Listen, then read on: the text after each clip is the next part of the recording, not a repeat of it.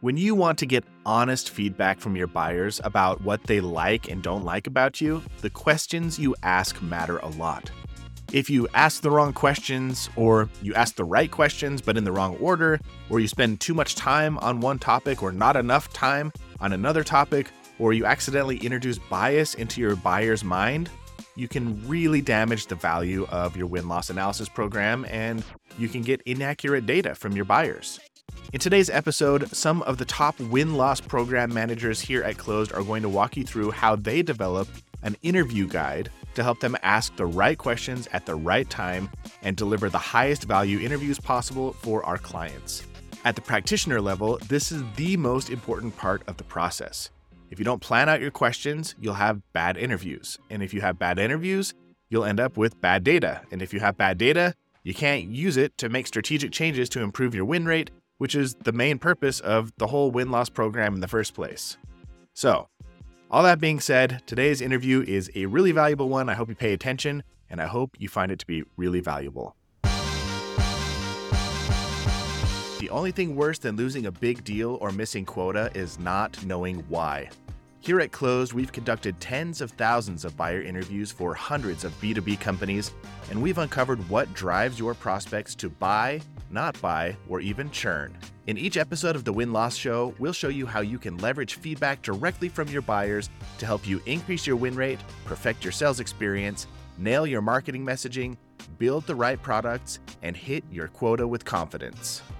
Welcome to Win Loss 101. This is the second week of this six week program. We're so excited to have you here today. I'm Nate Bagley. I'm the host of Win Loss 101. I'm going to be the consistent person every single week introducing you to all of our special thought leaders and guests. And today we have Jonathan Stevens, who's the VP of Consulting here at Clozd, and we have Lauren Beal, who is a senior consultant. And between the two of the between the two of them, they have done thousands of buyer interviews. They have guided several mm-hmm. win loss programs for companies in many different industries, and they are incredibly knowledgeable in the win loss space. And I'm so glad that you guys are here. Thanks for joining us. Yeah, thanks for having us, Nate. Yeah, thanks, Nate. We're excited to learn learn from you today. So before we kick off the actual um, deep dive into our topic today, I wanted to cover a couple of just housekeeping items. First, if you go to winloss101.com, we have some really awesome bonus resources that are available for you that are not available just watching on the free live stream if you're watching on LinkedIn and YouTube. So head over to winloss101.com um, either right now or uh, after this is all over. And today specifically, we have a free. Um, what would we call it? Like deliverable. A, a, a deliverable. It's yep. like a, a, a, an interview guide template. Job aid, maybe. Yeah. Or, biz, or interview guide aid. yeah. So today we're, we're going to be teaching you how to build your first uh, um, interview guide, and we put together a couple of really awesome questions to help you get started on that uh, that homework assignment. So go to Winloss 101 to pick that up. Um, and then just as a follow up from last week, if you were here with us for the very first session of Win Loss 101, the homework assignment was to pick a revenue problem that you want to investigate and research over the next over the six week program over the next five weeks. And we would love to hear from you, hear what revenue problem it is that you plan to tackle. So feel free to drop that in the comments as well. Um, we'd love to see what you've got going on. One thing, one more story that I came up with this week, I, I thought of an analogy to describe why win loss analysis is so important. In the world of like sales and marketing, there are a lot of amazing tools to help practitioners, to help professionals be more efficient, be more effective, to stay organized, to plan, to automate, and to, to overall just like be better at their jobs, right? Yeah. There's a lot of these softwares and a lot of these tools out there. And I liken that analogy to having a fitness program. If you want to be in shape, if you want to be really healthy, you have to do a couple of things and do them pretty consistently to be to be really in shape. You got to go to the gym and exercise. Um, you got to eat healthy. You got to drink lots of water. You got to get sleep, take your vitamins. And those are the things that help you be more efficient at life, have more energy, and o- operate at your like peak performance, right? Yeah. Um, and so I feel like a lot of these tools are what sales and, and marketing organizations use to to get themselves there. But a couple years ago, I was like really into the gym. I'm not. You could probably tell by looking at me now. I'm not like. oh come on, Nate. Yeah. You don't. You don't look that uh, bad. It, it's it's been a rough couple months. um, but I, I that was probably in the best shape of my life. I was eating really clean. I cut out sugar from my diet. I was exercising probably five or six times a week, and I was just in really good shape. But I was still experiencing some some health problems. And um, despite doing all the best practices, I, I, was like experiencing fatigue and a bunch of other weird symptoms. So I went to the doctor, and the doctor's like, um, let's do some tests. And he recommended I go get a colonoscopy. And um, maybe this is an overshare. I apologize if it is. but they did a colonoscopy because I have a history of um, colon cancer in my family, mm-hmm. and they found some some big polyps that were precancerous. Mm. And it made me nice. realize, like, despite doing all the best practices, sometimes there are health issues that are going on that are invisible to the naked eye. There are things going on under the surface that you can't detect unless you have the right tools and, and the right systems in place. And I feel like win loss analysis is like it's like the CT scan, it's like the x ray. It's the tool that you can use in your business, despite doing all the best practices, to find the invisible problems that are going on and take care of them so they don't kind of eat away at the efficiency and overall health of your organization. So last week we talked about about mining for gold and how win loss analysis is kind of like going being a modern day prospector. And today I want you to think about win loss analysis as the tool that you use to find and solve the hidden revenue problems that are posing a threat to the overall health of your business that you may not see on the surface. Totally. Does that feel like a fair analogy? Yeah. Yeah. You can you so. can validate me now. You can tell me yeah, yeah. I mean, we we often use the the the analogy that, you know, our, our goal is to diagnose, not necessarily to prescribe. Think of us as as like the Mayo Clinic, you know, we're we're expert diagno- diagnostic people. Um, so that's uh, you know, to, to bring the analogy further, I think there's a lot of situations where people they might believe that they're doing everything right, like Nate said, but there's something under the surface that's going on that's really causing some issues in in your go to market plan. So that's that's what we try to focus on and and what we try to correct for. Fantastic. Yeah. I'll take it. I'll I'm going to take the analogy and run with it as well. um, you know, sometimes people have an hypothesis of what's going on, and you could think of that as, you know, you have fatigue, you go to WebMD, you say like, what possibly could be wrong with me, and you get all these different, um, you know, diagnoses back of like what what what could it be, and um, we'll tell you. So we'll be like the doctor. So I think just yeah. going along yeah. with that, um, your hypothesis is like Web WebMD. Let's validate it or um, debunk it. Yes. So if you do go to your doctor because you're experiencing some pains, or you go to WebMD, go to Google and start searching, which I don't always advise because it always ends up as worst case scenario. Yeah. Um, but the first thing your doctor is going to do is start asking you questions, right?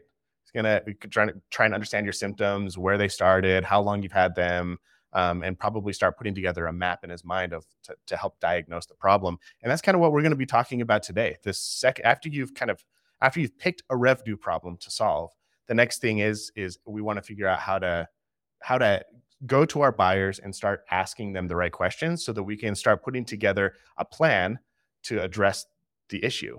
And so today we're going to be talking about how to build an interview guide. Um, and I guess my first question is why is an interview guide even important? Why why should we be putting together like a plan or an outline for when we jump on a call with a buyer to start investigating these problems? Yeah. Yeah, good good question. I think hmm. I mean it's you you've got to go in with a plan and it's it's like like the doctor, you know, that doctor's gone to medical school. They have they might not have an actual checklist. I've actually been to the doctor where they have a checklist like I need to ask you all these questions uh, it, it just guides your your discussion and makes it a lot more efficient. If you don't, then you're going to waste a lot of time fumbling around and not really knowing what to do. So it's it's helping you get at the root of the problem, but it's also just making sure that you're spending your time most effect- effectively in in the interview. So I would say that's that's a key reason it's important. Just you know, if you're prepared, you're gonna you're gonna do okay. Mm. I would echo that. It's a it's a lot about mm. preparation and being respectful. You know, the buyers that jump on the call with you, this is not their full-time job. They're taking time out of their day to spend 30 minutes to give you in, insight on your business and what it was that how they made their decision. And so I think there's a component of you coming prepared is a way to show your respect to those buyers and that this is important to you and and you do value them giving up their time. I also think there's a component of as you're preparing the interview guide, you get the opportunity to really sit and think on the question that you're trying to solve. And that allows you to be more adaptive and dynamic in your conversations while having a structured way to go about that. So if you need to do deep dive questions and follow up questions, you can be more intentional about where you're driving driving that deeper conversation. That's great advice. And just full disclosure, we're using a, uh, essentially an interview guide right now. Like we've Yeah. pre-planned how we want this conversation to go, and I'm planning to ask you guys specific questions that will lead us to the result that we're looking for, right? Yeah. So Now- the listeners can judge the effectiveness of our interview guide by how on this how goes. this goes. Yeah. I know. Uh, part for me, part of having an interview guide, just even for today, um, is just like not having nerves. Mhm. totally. It can be really nerve wracking to go in blind to a conversation like this and um, not know exactly where you're starting or where you want to go. And so, especially for if you're doing win loss analysis for the first time, if you're interviewing buyers in, in this way for the first time, I think it can also be a real help to like just calm your nerves a little bit and not make you feel so nervous on the call. Like, oh, I have a plan. I'll just follow the plan. Yeah, Um, totally. If if you're talking about a topic that you know so well that you don't need a guide, then maybe you don't need it, right? But but you know, going back to the doctor, right? If it's a common set of symptoms, they don't need to look at some checklist. They know exactly what to ask and then they can quickly prescribe what what needs to be done. Awesome. But in the case where you're talking about something new or something pretty technical, like we have a lot of clients that we work with where I'm not just going to try to wing it when I'm talking about cybersecurity. You know, like I need to know all of the different nuances of the things that I need to ask about because I'm talking to really intelligent technical people and they're going to they're going to want me to be using the jargon correctly. Yeah. Perfect. So, as we're moving into building our, our interview guide, do you have any advice on how to structure this guide? What, what are some just basic things that we should keep in mind? Yeah, totally. I mean, the I always think of the when when people talk about this, I always think about the movie Pirates of the Caribbean, where he talks about the pirates code, and he said the code is more like guidelines than actual rules. Oh, okay, I see where you're going. yeah, this is yeah. I know, I know. You were like, this is a stretch, uh, but but it really is. The, these are guidelines, not actual rules. And I would think of your your interview guide some somewhat like that, right? Like there's there's some best practices, but it needs to be adapted to your main situation. I think one of the things is you want to really focus your guide around main topics. That allows some flexibility, and we'll talk more about that in a minute. But there's some core topics that you want to discuss if you're talking to you know some sort of business to business like SaaS or financial services or healthcare type type transaction situation. You want to talk about marketing, you want to talk about sales, you want to talk about the product offering, but maybe it's not a product business, so you'll focus more on the service. But anyway, there's some there's some main topics that you want to think about as your core bones, if you will, for for how to structure the guide. Yeah. Cool. And just to carry that on, you know, structuring your interview interview guide, excuse me, around um, main topics also is a little bit of thinking ahead. So when you're going through and doing the transcripts and trying to get the insights out of these interviews that you're doing, it's a lot of qualitative con- content. So having those main topics allows you to sort of break down the transcripts and allows people as you're going through, if you have a product section, they can sort of focus on the product section. It's not going to be perfect because conversations sort of go where conversations will go, um, but it does help you find, you know, the the section that may be most relevant to you. Yeah, definitely. And then beyond that, I think there's there's a couple of, of layers within each section. You want to have what what I re- refer to as headline questions. So these questions are these are the most important things that you want to ask pretty much every time, right? Because you you believe that they're going to extract the the most information. So it, it kind of goes back to what we talked about last week with the revenue problem. If you have a revenue problem, well, what do you need to know to really find out about that revenue problem? And I think within each section, you want to start fairly high level and fairly open ended and then drill down into more specific. Like you might ask in a product section, you, you might say something as open ended and somewhat vague as, tell me about what you thought about the product, right? And then you might get to questions like, tell me about the API functionality, right? When you're going a level hmm. deeper, or tell me about this specific aspect of the user experience. So that's that's kind of the flow as you think open ended and then you go down to a little bit more closed ended and specific as you go along but the open ended things allow you to see what are the types of pe- things people are saying unaided with mm-hmm. with you know not a lot of really specific feedback. I think some of the things that we hear a lot from our clients is they want really super specific feedback on particular product features. And when you ask people about that they don't even know right like it wasn't even part of what they evaluated Mm. so it's good to start open ended just to see what did make an impression like what were what were the things that that made a difference to people and then underneath those headline questions is what we call optional drill downs. So the optional drill downs are basically things like, okay, so you thought these were particular weaknesses. Why did that affect your decision? Was it material to your use case? Other things that you might want to know to really identify are these things that really mattered in the decision that was made or not?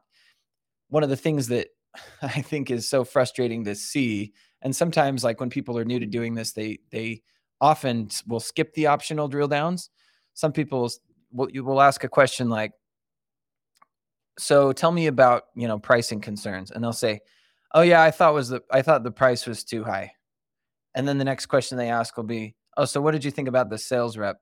It's like well price is too high. What does that mean? Like was yeah. it like did you have a particular budget in mind? Did you have something else that you really needed to know about that wasn't wasn't surfacing there? Like there's so many drill down questions that you can ask as a result of that. So it really helps to have that in your guide. So you have the arrows in your quiver per se to ask those type of questions when a really interesting answer comes up from from a headline question. Cool. Yeah. Agreed and just one more thing on that is I would always bring it back to what's the objective? Like, what revenue problem are we trying to address here? And have a focus under each of those um, like main topics or categories so that as you're headlining questions, you're not diverse, like trying to answer too much. Um, you want to keep it focused. So if you're asking about, just to go off Jonathan's example, pricing, um, and there's a specific piece of the pricing that's important to um, what you're exploring, that that's where you focus and that's where you dig all the inside out. Because you can get into a situation where a buyer has a lot to say about pricing, but maybe there's only one piece that is really important to what you're trying to answer. That is yeah, some good point. Great general advice. Um, so just to kind of encapsulate that or summarize, we want to make sure that we're staying focused on our objective. Mm-hmm. We want to have some general themes that we want to hit, and then you want to have drill down questions to get more specific around the general items that relate to the overall theme of your interview. Totally. Yeah. Cool. Absolutely. Yeah. So be specific. great summary. be specific and then get more specific and then get most specific. Mm-hmm. Cool. Yep. And that level of specificity should be adapted to the type of conversation you're having, right? So yeah. you, you want to make sure that those are the guide is designed to be flexible because you don't want to get specific on something that somebody doesn't know about. Right. Then you're just going to feel like you're interrogating them and they're going to say, I don't know, I don't know, I don't know. Right. So so that's that's an important aspect of it is keep in mind that you should have levels of specificity that are adapted to the Great. conversation at hand. Cool. Um, now, Lauren, I want to get into some common do's and don'ts. Okay. I think there are a lot of really simple mistakes that people make, especially if you've never done a win loss program before. You might be new to it. So, can we start talking a little bit about some common do's and some common don'ts when it when it comes to building out your interview guide? Yeah. And let's just take it from sort of the beginning of an interview, if you will. Um, so we mentioned that we're using an interview guide today. And as you noticed, Nate did a great introduction. There were some things he wanted to cover off right at the beginning to sort of set the context, set the tone for what we're going to be talking about today.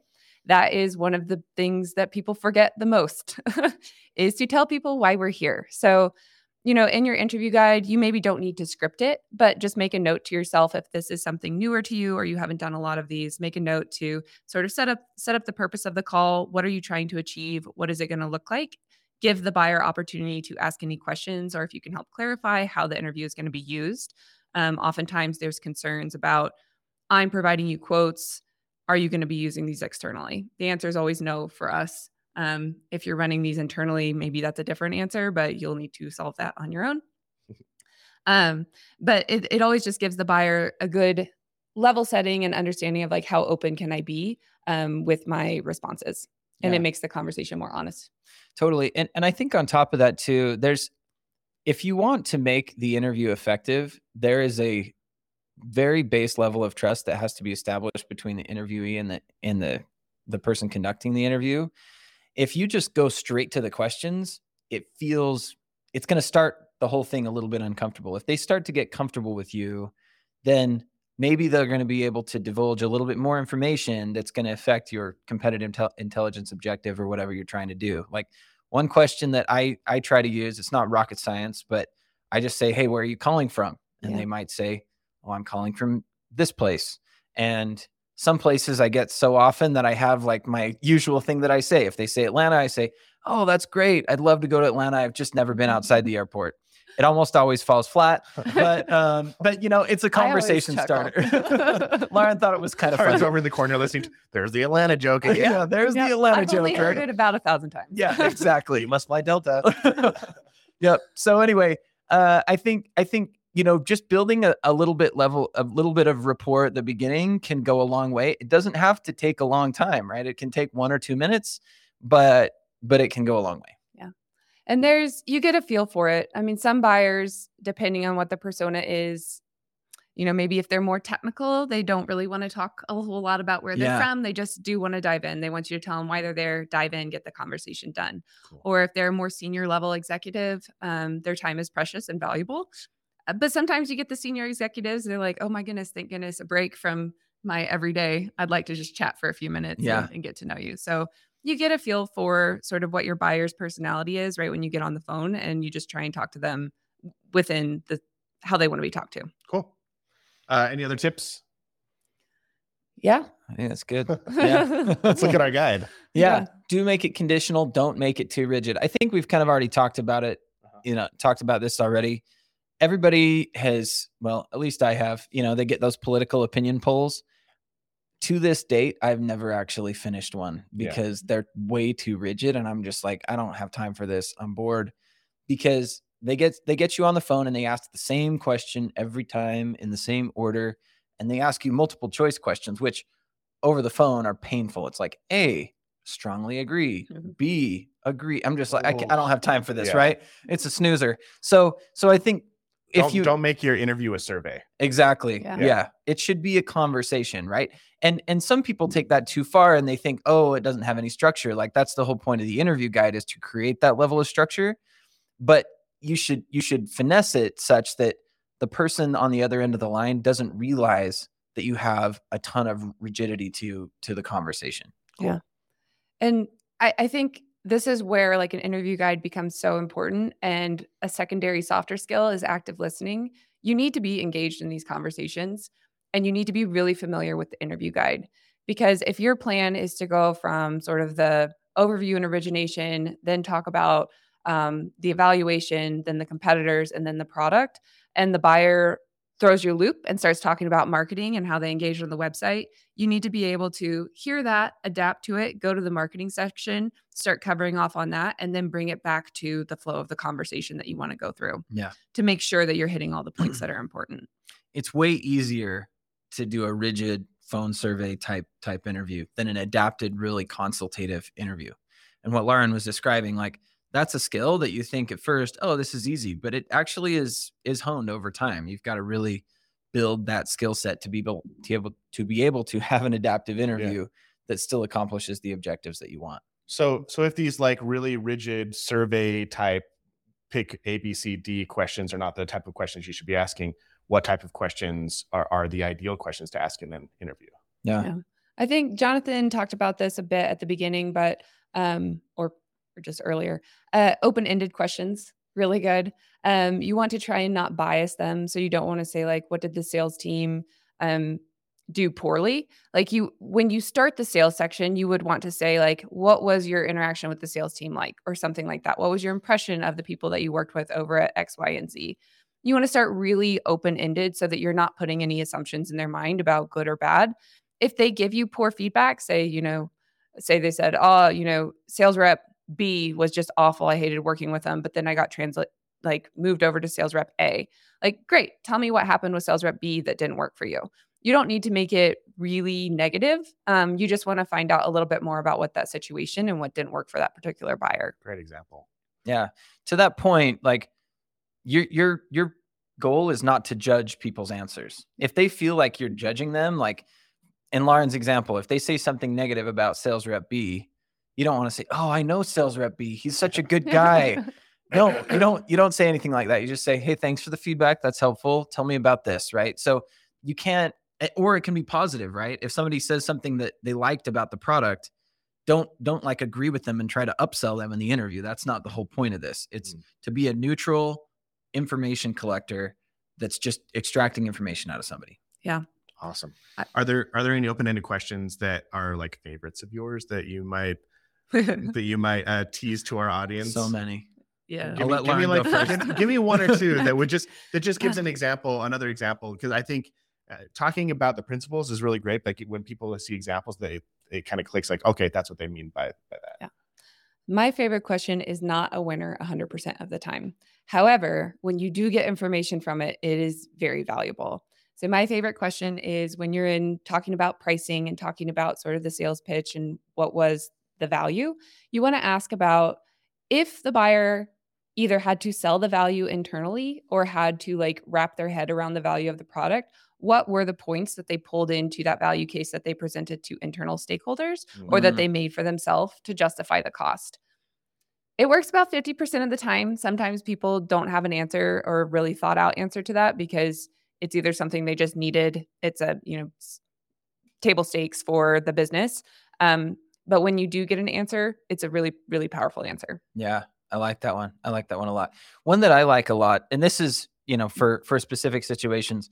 So often, especially when you're dealing with a smaller, medium-sized business, like a, a more price-sensitive type type buyer, some some of the time what they'll say often is, okay, so why didn't you buy product XYZ? And they'll say, oh, price, it was too expensive. And then sometimes like you keep asking them different questions, you try to get more nuance out of that, and they just keep going to price. Mm. And so one of the one of the strategies that I've used is to ask hypothetical type questions where I say, okay, look, you were evaluating product A and product B. Obviously, product A was less expensive. You chose product A and you're saying the reason we chose it was because it was less expensive. But let's just take a step back for a second and let's imagine that the prices were exactly the same. The packaging situation was exactly the same. Would you have made the same decision? And then it, it causes them to really reflect. And I will tell you, in the majority of cases, they will reveal things that you didn't know before. And you'll realize it wasn't just about price, Yeah. it was really about other things. Price is such a perception based thing. Mm. There's, it's not black and white. I mean, so often a good salesperson, if they've built the value enough, they can make the buyer think that the price is totally reasonable, whereas a bad salesperson would not. So I think asking some of those type of hypothetical questions, like if you had done this or if these conditions were present, you know, if they say something like, yeah, our company got bought and the acquiring company just said, you have to use this product. Well, okay, let's say your company didn't get bought and you needed to evaluate this product anyway. How would you have made that decision? And so sometimes it, it really requires people to pressure test their own thought process as to how they made the decision when you ask those type of hypotheticals. Awesome. Yeah. And we've used price a lot as an example. That works for anywhere in the interview guide. So, you know, Yep. sales process feedback, product feedback, um, those hypotheticals are, are a great way to uncover additional information um, that maybe the buyer isn't even thinking about or wasn't going to share because, you know, the business said that they made the decision on price. Yeah, totally. Great. So we had a, a question come in from, I believe it was Lisa, and she said, I love that question. Can you please say it again? I don't know which question she was referring to. So could you both repeat your favorite open ended questions for Lisa, just so we have it on record? Yeah. We we kind of did a little preamble to these questions, so it Oh, might have that's all been it might have gotten lost. um so yeah, Lauren, you can go first. Yeah, yeah. So my question was around the value, um, and I would ask it. I would have first a, a probably a warm up question just to make sure I'm asking something that's relevant. So I would ask something like, um, "Did you have to sell the value of your this product or this vendor internally to other stakeholders?" If yes, then I would follow up and say, "Tell me a little bit about the value case that you built, um, and what components did you use to sell that internally to stakeholders?" It's such a great question because B2B situations, there's never one decision maker, right? Yeah. They, somebody's got to convince somebody else. Yeah. Mhm. So my question was basically if the price of two offerings was exactly the same, would your have been where would your decision have been the same? Yeah. And and that's usually followed when somebody is saying price is a is a main main issue. So Great. there you go, One- Lisa. I have one more comment on the hypothetical Yeah. because I feel like sometimes this is something that doesn't always happen, but prior prior bias coming into the buying decision process. Mhm. This is another great place where hypotheticals can help you uncover how much impact a prior bias had. So say um, our buyer had experience with vendor A, they come into this evaluation and vendor A is in that evaluation again, and their prior experience was really negative. You can ask hypotheticals to uncover like how much did they do to try and prevent that bias from impacting the indecision. Sometimes buyers will do a lot and bring in other stakeholders that are not biased. And sometimes they don't even try and they just say, you know, that was a terrible experience. I needed three vendors. They were in there, but they were never in the running. Yeah, totally. Or or the uh, other end of the spectrum, right? Right. Like they'll bring they'll bring a vendor in and they're it's their best friend is one of the sales reps or something Yeah. like that. And and they always intended to buy, but they might have this facade of a competitive evaluation by bringing in other vendors. So trying to ask those hypotheticals, say, well, if your best friend wasn't the sales rep at this other company, would you have made that same decision? Yeah. That's great. Great feedback. Mm. Um, so one of the thoughts that I had, eh, we haven't really talked about this, but I, I, when we're doing a, a win loss interview, um, we're asking essentially for for time and, and resources from the the buyers that we're talking to, and so we don't want to ask for too big of a commitment, like sitting down with us for ninety minutes to do a- an Oh, interview. that's That's like way way too long. Yeah. So I think here at Clozd, we try to keep it to about 30 minutes, right? Mhm. And you can uncover a lot of information in a 30, 30 minute conversation. Um, what what are some of the risks that people run if they build the interview guide to be too big? Like, have you ever seen a case where you just want to ask too many questions? Oh man. or- Yeah. Boiling the ocean. Um Okay. That's a good analogy. I've I've seen this. I've seen this before. Basically, people people that are really into this, especially people that have like a traditional market research type background, they want to just get as much information as they possibly can. There's there's a delicate balance though, because the reason that we have landed on 30 minutes as the as the ideal time is because when you ask for more time, the amount of people that are going to be willing to give you that time drops dramatically. Mm. So Yeah. part of part of this is just it's not just the content of the interviews, it's also the volume of interviews that you're getting the responsiveness. and the responsiveness. Like you're going to get a lower response rate if you ask for more, t- for more time and you're going to probably have to ask for I don't know, you're probably going to have to remunerate people somehow, right? So so 30 minutes is good. The other thing is keeping the time limit in mind. You want to make sure that your guide is designed for that time limit. I was working with a client once and basically we we gave them a template. We we made some customizations to it. We said, "Hey, solicit this with some stakeholders, see what they come back with." They came back with something that was 20 pages long for a 30 minute interview. it's a little much. And I was like, a little much, geez. And so I was like, this isn't gonna, this isn't gonna work. And basically what they did is, you know, it was it was a little bit conditional. Like some sections were just for certain products. So I wouldn't be going over the whole thing. But it was so unwieldy, just tactically, I couldn't get to all the all the answers. And the other thing was a lot of this, they were asking questions that were so specific that most of the people I asked, they just said, uh, we didn't really evaluate that particular product feature. So it's it's it's a good level of self-awareness to think like what do we think is important as creators of these products or as creators of this company and what do our buyers actually perceive because sometimes the things that we think are so important and we want to stuff into this interview guide were not even a consideration in the evaluation Mm. so so i guess that all, all that said you know make sure that your questions are suited to the amount of time that you have you probably want to have a little bit longer than the time you have so you have options of questions to ask in in certain scenarios but 20 pages that's that's a little rich it's too much. Yeah. yeah Good to know. And to go along with that, you also, we talked about open ended questions, but just be intentional. Try not to keep too many demographic questions in your interview guide. Um, if it's something that can be like data collection or go into a data field and isn't really very qualitative or Don't waste know, your time on it. yeah unless it's really material or you're not able to get that that information any other way um, we advise to leave those out Yeah. um, and then you know just one more time about asking questions this is not like i'm going to read question one question two question three question four like through the interview guide there is a ten- tendency to want to do that to make qualitative feedback more digestible um, but if you're taking the interviews and able to like pull the themes out of them then they will be digestible Fantastic.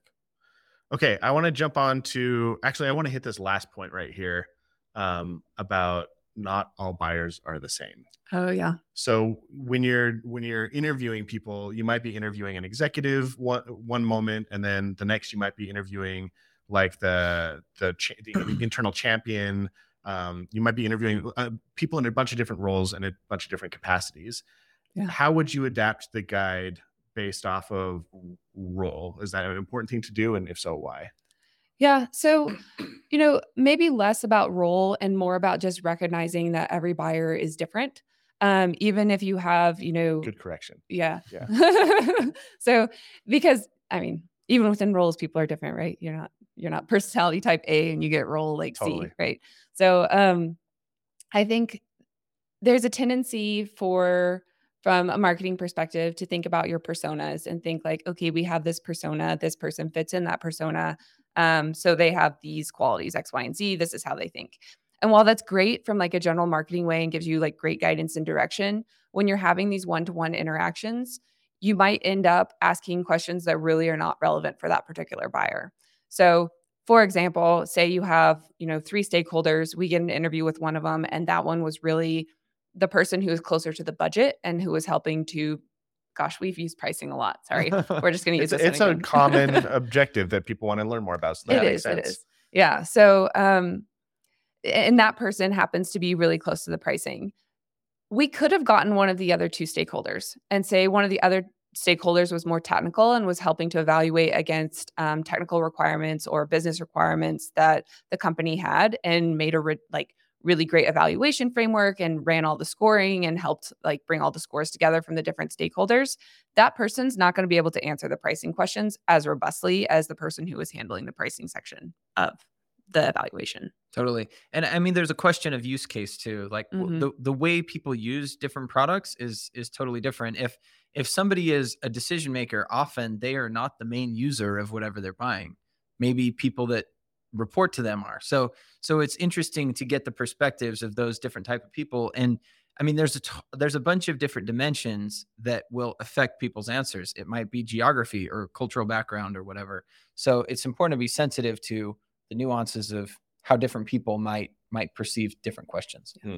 which goes back to the active listening and being really familiar with your interview guide. This is why mm-hmm. we make them so that we can be prepared for these situations. Yeah, I think one of the the obstacles that if you've never built an interview guide before that you might face today or this next week as you go out to build your interview guide is the pressure to make it perfect. Mm. Like I need to build out the perfect interview guide before I can go into an interview, I need to make sure it's super polished and that there's not going to be any mistakes, that it's not too long, that it's not too short, that the questions are perfect. And uh, I think that's a that's a big mistake that people can make. Um, that's why the the homework today is not to create the perfect interview guide; it's to create the first draft. Yeah. And I think um, why why do you think that's important to just focus on a first draft right now as opposed to like getting everything perfect? Well, the intention of the interviews are to uncover stuff you don't know. So how can you ask questions about something you don't know? Yeah. Um, and so as you're going through these interviews, you're going to learn. And as you learn, you want to put those learnings back into the interview guide.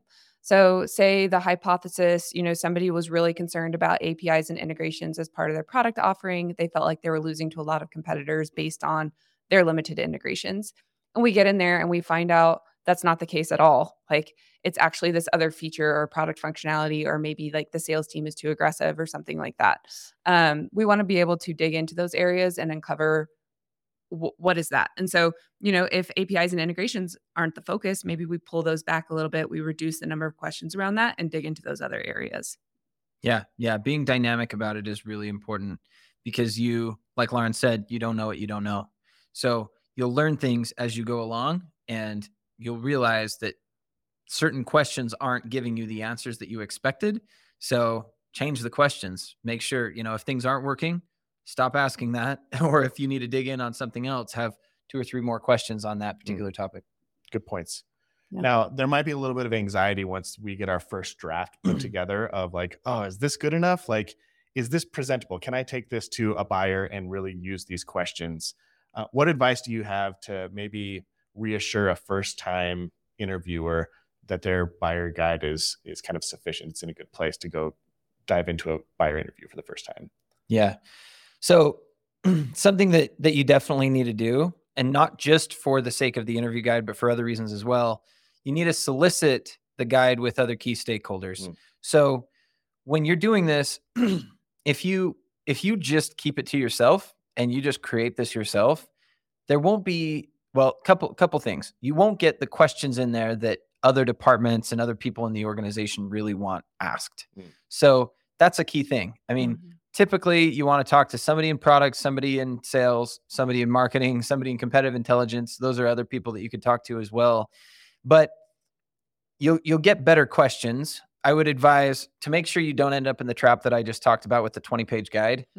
Let them know, like provide a framework for the type of feedback they give. Say, if you want to add a question, maybe give a suggestion on a question to take away to Say, this. I'm right? gonna, I'm gonna be interviewing buyers about specifically about our pricing or specifically about integrations. Do you have Yeah. any questions about that that you want me to ask? Totally. Yeah. Yeah. And and questions that are relevant to them. The other ancillary benefit that you'll get from doing this is the more input people have into the preparation for your win loss program, the more buy-in they will have in terms of the outcomes of your win loss Mm. program. Mhm. I've seen this done in silos and then when people show the results, they're like, "Well, the questions you asked were stupid. Why should I care about that?" Mhm. But if they crafted the questions initially, they're going to be like, oh, this is what I really wanted to know. And now I have 20 people that told me what they thought about it. This is really useful. And I've seen that I've seen that work well and poorly and it really depends on who you get on your side when you're doing the win loss program because this is not just a one person show. Cool. Lauren, um, when you're soliciting feedback from Yeah. some of these internal stakeholders, are there uh, Jonathan mentioned a couple of mistakes to avoid, like don't don't let them just submit any question that they want. Let's keep it focused. Are there any other issues that maybe you should be aware of when you're taking feedback from other internal stakeholders? Oh yeah. um, I always give the guidelines when we're circulating our interview guides internally at a client. Um, I give some guidelines for review, and I sort of have. I think there's three of them, so let's see if I can hit them all. Um, Nate has them nicely outlined for me behind the screen. So um, the first one would be um, you want to keep it focused on the objective. So Jonathan was talking about that. Um, but what that can also do, apart from just getting like ownership from these different stakeholders and really getting buy in from it, it can set you up for your next objective. So if right now we're focused on pricing and you bring in some of these other other stakeholders and say competitive intelligence is like yeah but we really want to know about product. It's like great for these first 20 interviews like we're going to do pricing. Maybe for the next set of interviews we do product questions right and we really dig in there. So it gives you sort of a roadmap of how to do win loss and you know bundle your insights so that you're not trying to go after too much with this first set of interviews. You also want to be careful that you don't spend a ton of time wordsmithing. Um, if you ask people to review the interview guide and they spend you know, an hour and a half going through questions, picking them apart, saying, you know, you said, how do we do this? Maybe we said what instead. And they sit there and they wordsmith and they spend a lot of time doing that. And then those questions aren't asked exactly that way. It's going to feel like a waste of time for them. So, wordsmithing, not advised. And the other thing that wordsmithing has a tendency to do is you tend to, if, if they're over doctored, the questions end up sounding really not not like natural Not speech. Robot, Not very robot, conversation. robotic. It's like the It's type of very thing that might be in a survey, but you would never use in a real conversation. So when you're doing the interview, you're not going to word a question that way anyway. Yeah, exactly. so, as we said, these are guidelines. Like we ask the questions in the interview guide, we rarely use them word for word. What's more helpful is for stakeholders to put a comment, maybe in the margin, of why that question is interesting to them and what they're hoping to learn from it. That also helps guide our follow up and deep dive questions after we do the headliner question. Um, and then the third bullet point for review that I would say is that you want to make sure that the language is what your buyers are expecting. So if we are in, you know, industry A and they talk about they instead of gosh, I'm blanking on an example. Cybersecurity. That- that's my go-to for something really obscure and technical. Yeah. Yeah. you want to make sure that you're using jargon that you would hear in that industry. So, you know, if it's like in, in education sorry i want to jump over i just had this conversation with somebody okay, it's like if you're if you're talking to somebody about a business case in the business world and then you go over to education you're not going to use the word business case right. to describe what they're doing and there's you know there's a whole different lingo for the education market or maybe the fintech market or than there is for like the b2b saas companies Yeah, And that's a great example. you want to make sure that you're speaking the language of the person that you're interviewing and Yeah. not like overwhelming them with techno babble or terms that aren't relevant to them or terms that are company specific, right? Everybody Right. has every company has their own internal jargon. yeah. Like like, like- we use the term decision drivers and i don't like it's it's understandable what that is but you might want to break it down and say hey these are the things that influence buyer decisions yeah, Yeah. totally. Yeah. Yeah cool. Those are great tips. Thanks, Lauren. Thanks, You're Nate. welcome. So we have spent about 45 minutes here talking your ears off. Lauren and, and Jonathan, between the two of them, have conducted thousands of buyer interviews. The, there are a few people on the planet who have done more inter- more interviews than than these two people here, and so they have a lot of experience understanding how to approach buyers, how to uh, engage with them, how to um, conduct a really successful not only win loss interview but a win loss program to lead them. And so you've really gotten some amazing advice, maybe fire hose with a lot of advice. I hope you took a lot of notes today. And I want to just dial it back just a little bit, bring, bring it back and remind you what today's assignment is. You got a lot of best practices, a lot of tips, but all we want you to do in the next seven days before you come back again for part three of Win Loss 101 is build out your very first draft of a buyer interview guide. It doesn't need to be perfect. Um, it doesn't need to be a home run. It just needs to be uh, something that will get you through a 30 minute conversation that, that's focused around the problem that you have chosen to solve throughout the, the six week program that we're doing here, and that has some drill down questions underneath each main question to help you get the solutions. Thank you, Lauren and Jonathan, for joining us today and sharing so much of your amazing knowledge about how to build an interview guide and, and talk to buyers. It was really awesome learning from you. I learned a lot. Thanks, Nate. This Thank was you, fun. Nate. Yeah, Yeah. Appreciate it. Thanks for joining. Thanks for tuning in to today's episode of the Win Loss Show. If you want instant access to the full Win Loss 101 course, where you can get all six lessons, a bunch of awesome bonus materials, including a win loss interview guide template, and find out how to get Clozd to conduct three free expert win loss interviews on your behalf so you can jumpstart your win loss analysis program and start winning more deals, just head over to winloss101.com and sign up for free.